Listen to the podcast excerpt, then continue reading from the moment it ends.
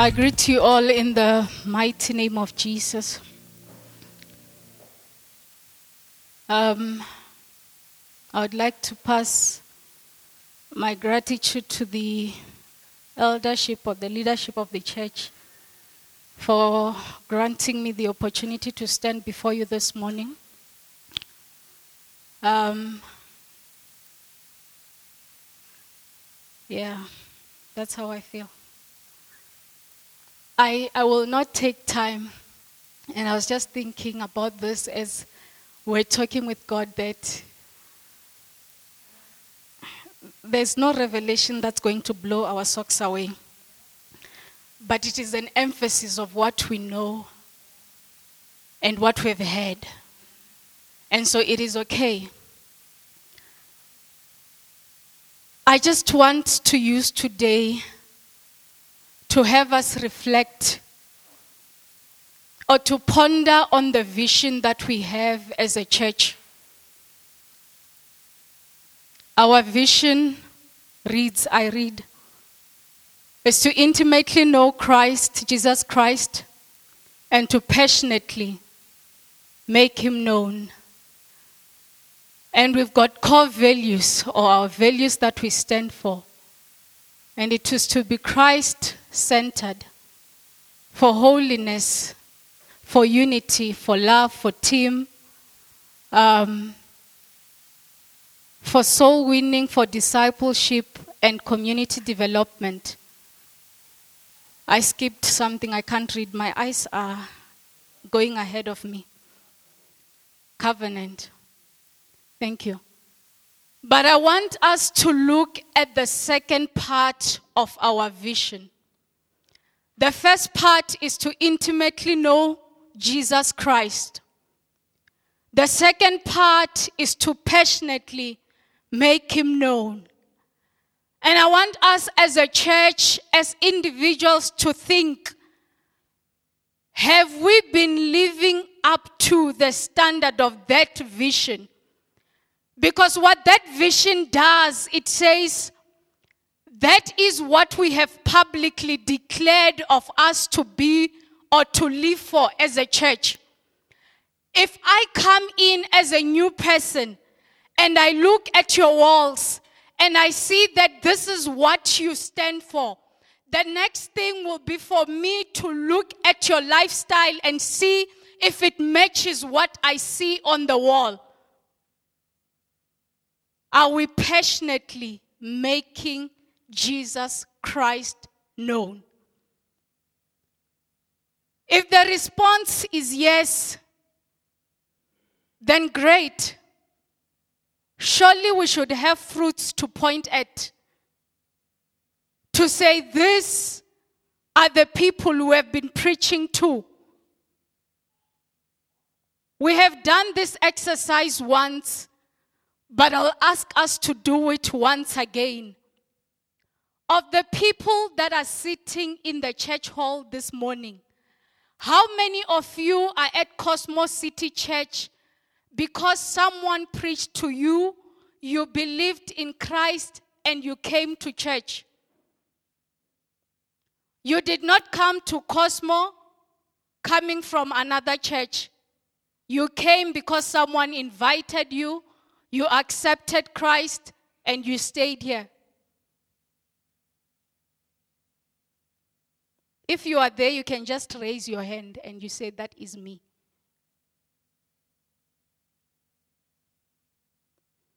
and there is none.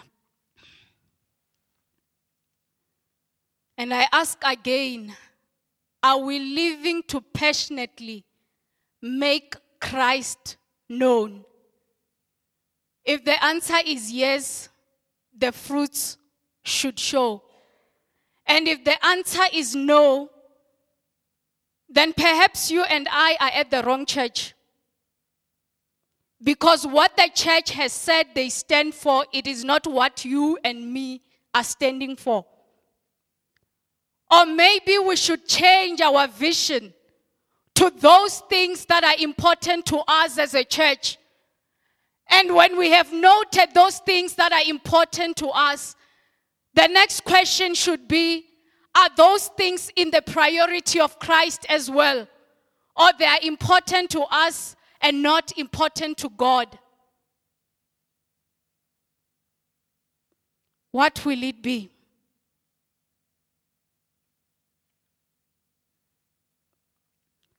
To passionately make Christ known. There are a few ways you can think of of having that happen or living out that part of the vision. You and I have a mandate to imitate Christ wherever we are. So, in our personal spaces, when people look at us, do they see a Christ like life? Or do, do they see a person who is living as the world does? Ephesians 5 1 says, Therefore, be imitators of God. The second part, or the other way of making Christ passionately known, could be intentionally telling people about Christ. You intentionally go to an unbeliever to tell them about Jesus. You can either do it to a group of people or you can do it to individual to, to an individual but the point is you are intentionally making a decision consciously so to go and make Christ known let us go to our bible Matthew chapter 28 I will read from verse 16 to verse 20. It reads as follows Now the eleven disciples went to Galilee, to the mountain to which Jesus had directed them. And when they saw him, they worshipped him, but some doubted. And Jesus came and said to them, all authority in heaven and on earth has been given to me. Go, therefore, and make disciples of all nations, baptizing them in the name of the Father and of the Son and of the Holy Spirit, teaching them to observe all that I have commanded you.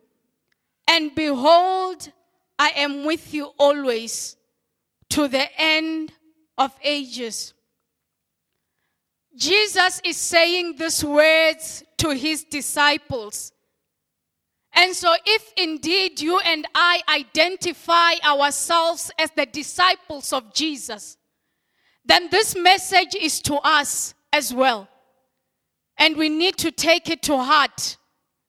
Matthew 28, verse 19 says, Go therefore and make disciples of all nations. And in thinking about the scripture, it is probably one of the most quoted scriptures in the church. And unfortunately, quoting of scriptures that does not necessarily translate to living out the scriptures that we quote which is an unfortunate thing to the church. Go, therefore, and make disciples of all nations. It is amazing that Jesus lived for 40 days after resurrection before ascending to heaven. Yet all the three gospels dedicate a chapter to talk about his life after resurrection. And most of them are focusing on this one day. It is only in the book of John that you have got two chapters that talk about the resurrection of Christ. But what I find amazing when you have the Gospels is that it is not necessarily the case that you have the Gospels talking about the same events at all times. At times, you have got the Gospel focusing on different aspects of the one event. However, when it comes to the great call, the mandate that the church has been given, not one of the Gospels missed that call to go and make disciples of all nations. And the question remains are we passionately making Christ known? We have read in Matthew 19. We can go to Mark 15. Mark 16, verse 15. And he said to them, Go into the world and proclaim the gospel to the whole creation. We can tend to Luke 24, verse 46 to 48. And said to them, Thus it is written that the Christ should suffer and on the third day rise from the dead, and that repentance and forgiveness of sins should be proclaimed in the name in his name to all nations beginning from Jerusalem. You are witnesses of these things. Behold i am sending the promise of my father upon you but stay in the city until you are clothed with power. John 20 21 reads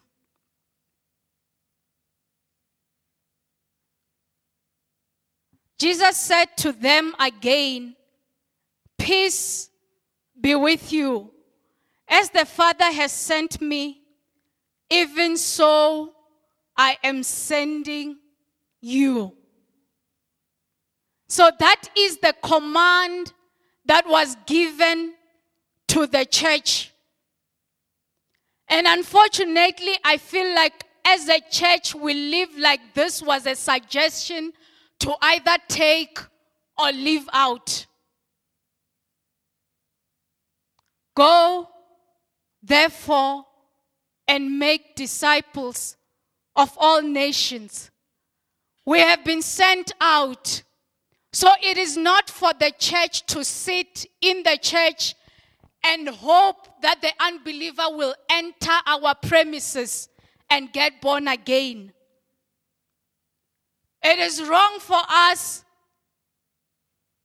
to hopefully pray for the believers to be born again and sit folding hands, waiting for them to fall from the sky in our midst. The church is a training ground for the believer. And the practicals must happen outside church. When we are at our homes, the gospel should continue. Within our communities, the gospel should continue. In our workplaces, the gospel should continue. At schools, the gospel should continue. When we are sitting like this, we are being trained or equipped so that we may go out and do the good work. The harvest is plentiful, yet the laborers are few. Let us turn our Bibles to the book of Acts, chapter 2, verse 41.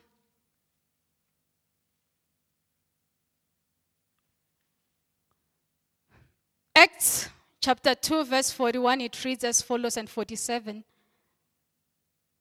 So those who believed his word were baptized, and there were added that day about 3,000 souls. 47 praising God and having favor with all the people. And the Lord added to their number day by day those who were being saved. The growth of the church in number is dependent on our going. We cannot continue to hide in that statement that says numbers do not matter. Because numbers do. If the church is growing, it means there are less souls left in the kingdom of darkness. There is no in between. You are either a child of God or of Satan. So the souls that we have not preached to remain bound by the devil. They are in his hands. And until the believer does something about it, the Bible says, How will they hear if they have not been preached to?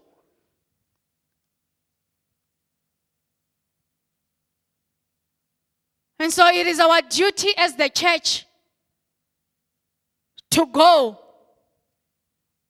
It is time that we leave our comfort zones and go. Sitting does not yield the fruits that Jesus is looking for. It is the going that will yield the fruits.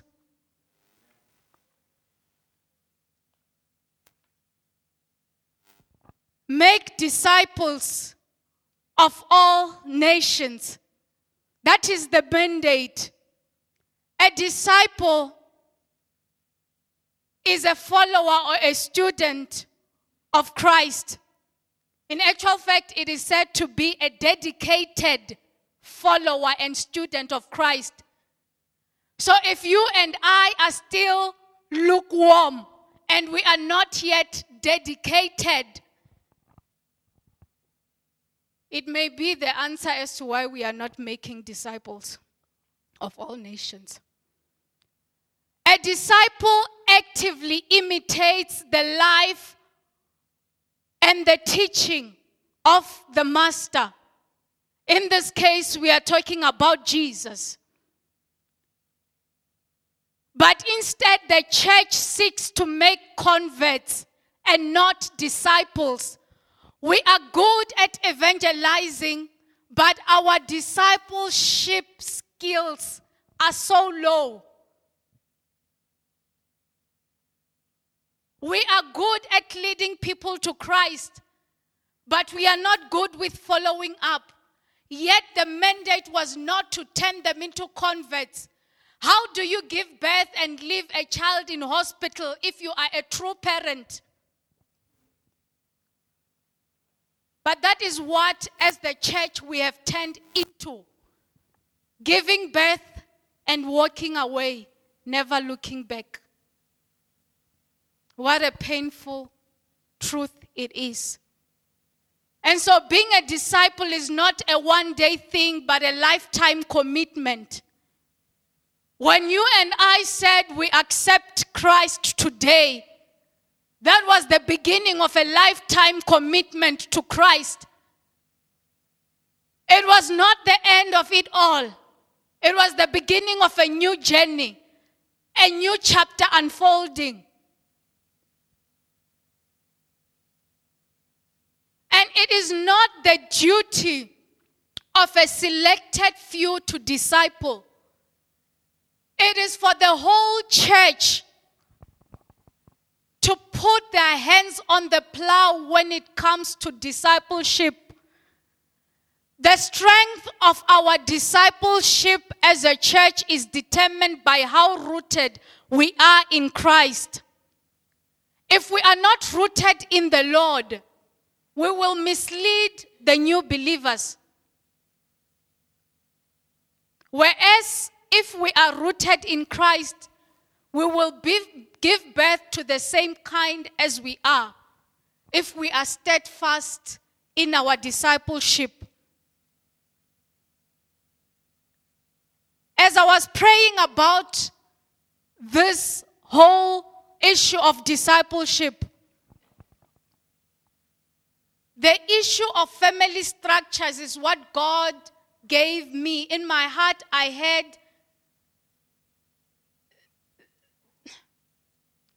I saw it was it was about family structures that the family structures in the church need to be in order.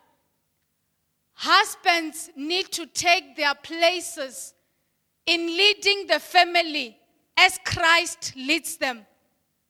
And so it is not good enough to say that I am your husband and I will lead you if you yourself are not under submission to Christ. Wives need to be wives and mothers in the family structure. When things are rightly in order, then we can begin to play each of our roles faithfully in the church. When the young person is strong in the Lord, then they can take another young person who just, gonna, who just got born again in the Lord and show them the right way. And I heard this again that if too many marriages have got cracks, too much time will be spent on patching those cracks, taking away our focus from discipleship to the mundane things that should have been sorted. The weird thing that I heard was that I saw a wall that was plastered and had cracks. But when it came to working out those cracks, it was a tape going on those cracks, which meant the work we were doing was temporary. We were not dealing with the main issues that needed to be dealt with. And that meant we, it was only hiding the crack but not dealing with the crack. And so when the crack grows, it will move from the tape and you'll begin to see that actually you had not fixed. Instead of going to what you ought to be doing, your focus will again be to that crack, which is what we need to move away from. Because family structures need to be in place. A time is coming where we are going to move discipleship from a selected few to the whole church. And if the church is not ready to disciple, we will always give birth and leave the new believer where we found them back into the world. And so let us fasten our seat belts because we ought to do the work of discipleship as a church. It is coming a time when we go to disciple in the area that you are in. We will not be saying, Where is the evangelism team to take care of the new converts? It will be, Which are the families that are staying in this area? We are going to entrust you with the new converts. They will be at your care, and the Lord will require you to be faithful stewards with what He has given to you. But until we fix our own households, we will not be able to pay attention to what is important in our mandate. The last aspect that I want us to touch on today is in the book of Acts, chapter 1, verse 8. Let us start from verse 4, picking verse 5 going to 8. It reads as follows And while staying with them, he ordered them not to depart from Jerusalem, but to wait for the promise of the Father, which he said, You have heard from me. For John baptized with water but you will be baptized with the Holy Spirit not many days from now. Verse 8 But you will receive power when the Holy Spirit has come upon you, and you will be my witnesses in Jerusalem and in all Judea and Samaria and to the end of the earth. So, as we have emphasized the importance of going, Jesus comes to the disciples and says, To go is important, but the mandate is humanly impossible without the help of the Holy Spirit. And so you must wait for the Holy Spirit to come upon you. Then you shall be agents that are ready to go into the world. And so we cannot downgrade the, the mandate of evangelism to an act of the flesh. It is very much a spiritual act as it is worship. So when we talk about going out into the world, be careful that we are going into a dangerous zone. When we talk about evangelism and we are saying we are going into the world, we are going to a territory where the devil is already loading the people. And so when you enter his territory, you do not expect that he will allow you to go with the souls unfighted or without giving you a fight. He will have to give you his best blows as well because it is a matter of life and death, and literally so as I mean it. And so wait for the promise of the Holy Spirit. The mandate of evangelism is not a thing of the flesh. It is a spiritual work we cannot do without the Holy Spirit. If you want to know, you can go to the book of Acts, chapter 19. You will read at your own time. Wherein the sons of Sceva tried to cast out demons in their own flesh. On that day, the demons disciplined them because they wanted to know Jesus, we know. Paul, we know. As for you, who are you? It is not a story in the Bible only. Try it and go do the work of God in the flesh. You will see flames. Let's go to the book of Mark, chapter 3, verse 27. In my Bible, it reads as follows But no one can enter a strong man's, a strong man's house and plunder his goods unless he first binds the strong man. Then indeed he may plunder his house. And so the Bible labels this, the devil or Satan as a strong man. And so when you go to his territory, you are not going to someone who is weak. The only courage that we have when we go out to the world is that we have the stronger man in us. It is not that the devil is weak, he is strong, but he is not stronger than the Christ we have. And so we go in that might that the stronger one is within us. You cannot bind a strong man unless you have the stronger power to bind that strong man. And essentially, that is what disciples, I mean, that is what making disciples of all nations does. Our victory is in Christ. That is what I want us to take note of this morning.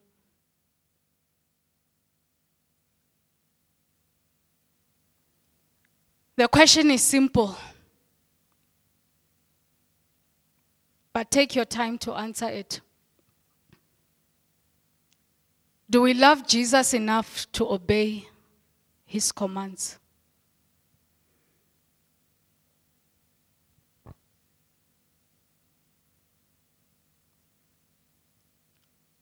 Do you love Jesus enough this morning to obey his commands?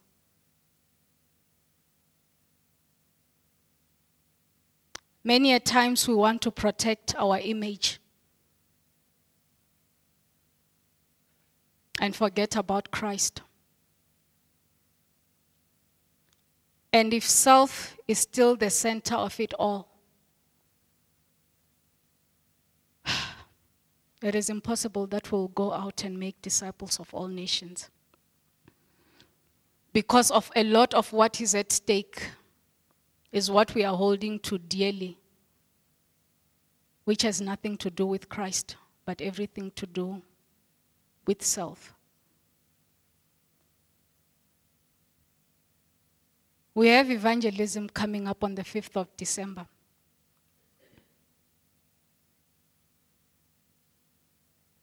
Start preparing yourself for the work that is ahead.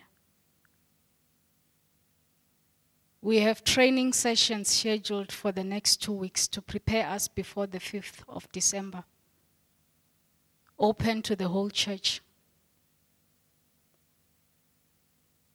It will not be reason enough to say, I have not done it before. Therefore, I don't know what to do. The training sessions are meant to answer that point. You will choose to either make time for it or not to the question remains do you love Jesus enough to obey his commands? I'm excited about what God is doing in our midst.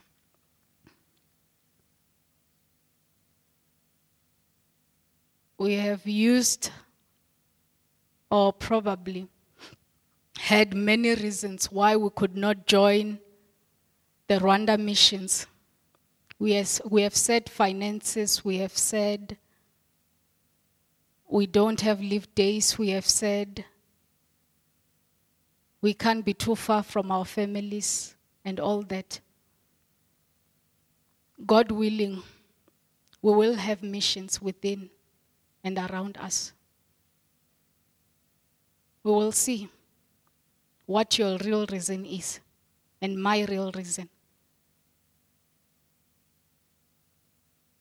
But what I'm saying is let us prepare our hearts to fulfill the vision of the church. Perhaps take time if you want to willingly donate yourself to another church.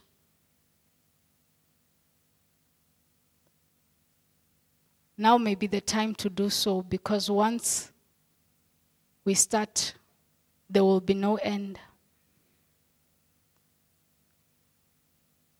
May we all stand up as we conclude.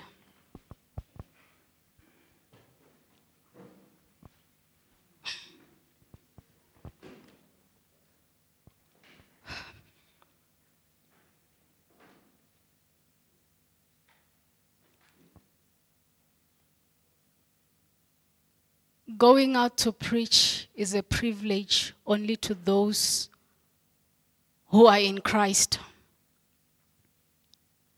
And so, if you are here in our midst and you do not know what we are talking about when we talk about the Great Commission,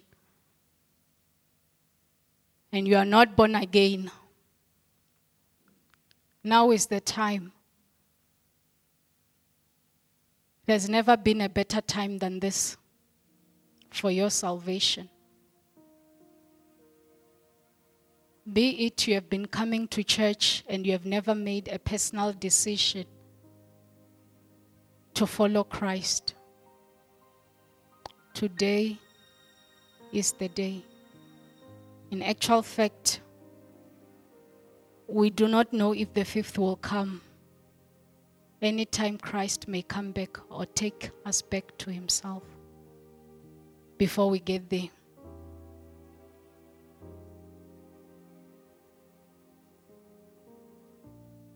If you are in this place and you have never received Christ in your life, from where you are, you can raise your hand and we will pray with you.